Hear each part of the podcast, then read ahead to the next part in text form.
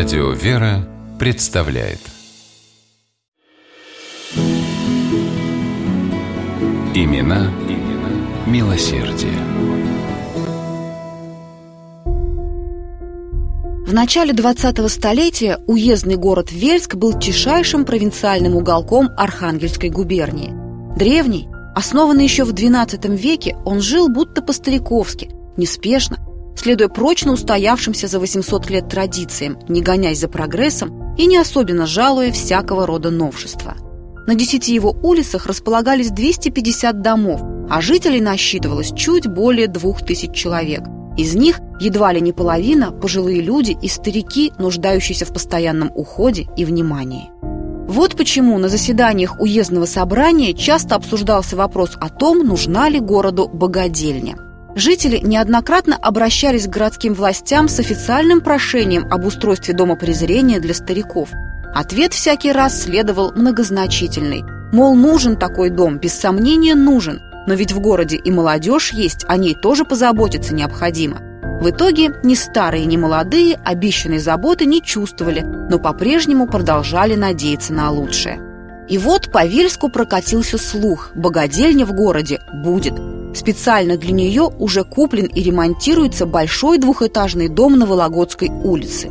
Однако, как оказалось, за устройство богадельни взялись вовсе не уездные власти, а купцы Кудрины, супруги Стефан Саватьевич и Мария Федоровна. Биографические сведения об этой семье, увы, крайне скудны.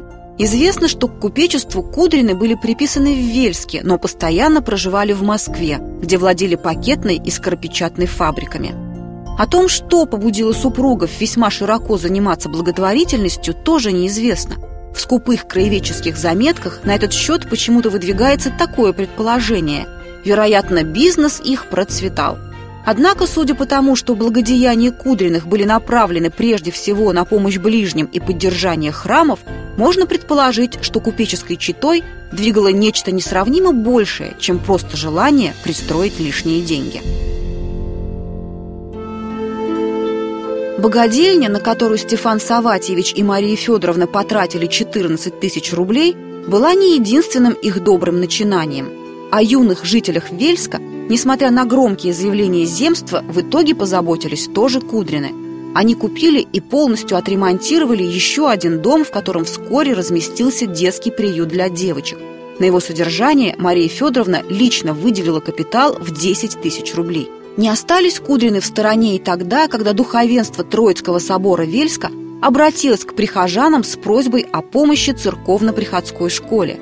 Стефан Саватьевич и Мария Федоровна откликнулись с радостью и большой щедростью. Ученики школы каждый день с благодарностью молились о здравии своих благодетелей.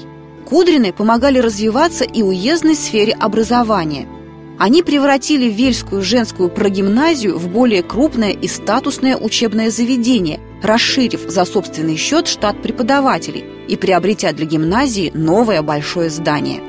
Для колокольни Троицкого собора Стефан Саватьевич приобрел 300-пудовый колокол стоимостью почти в 6 тысяч рублей. Без счета жертвовали супруги на церковную утварь, иконы и прочие церковные нужды.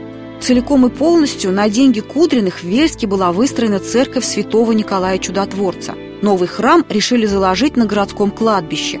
В июне 1905 года был совершен молитвенный чин на основании храма. А через три года, совсем чуть-чуть не дождавшись, когда с храма снимут строительные леса, Стефан Саватьевич скончался. Он часто говорил, что желал бы после смерти покоиться в ограде новой церкви. Мария Федоровна исполнила его волю. Она же довела строительство до конца, подарив городу чудесный храм с резным иконостасом и великолепными фресками. В годы революции Вельск утратил былую патриархальность, а вместе с ней почти все свои храмы. В их числе, увы, и тот, что построили Кудрины. Но даже самые юные жители современного Вельска знают, там, где теперь находится городской автобусный парк, когда-то стояла прекрасная церковь, которую строили люди с щедрой душой и неравнодушным сердцем. Имена, имена милосердие.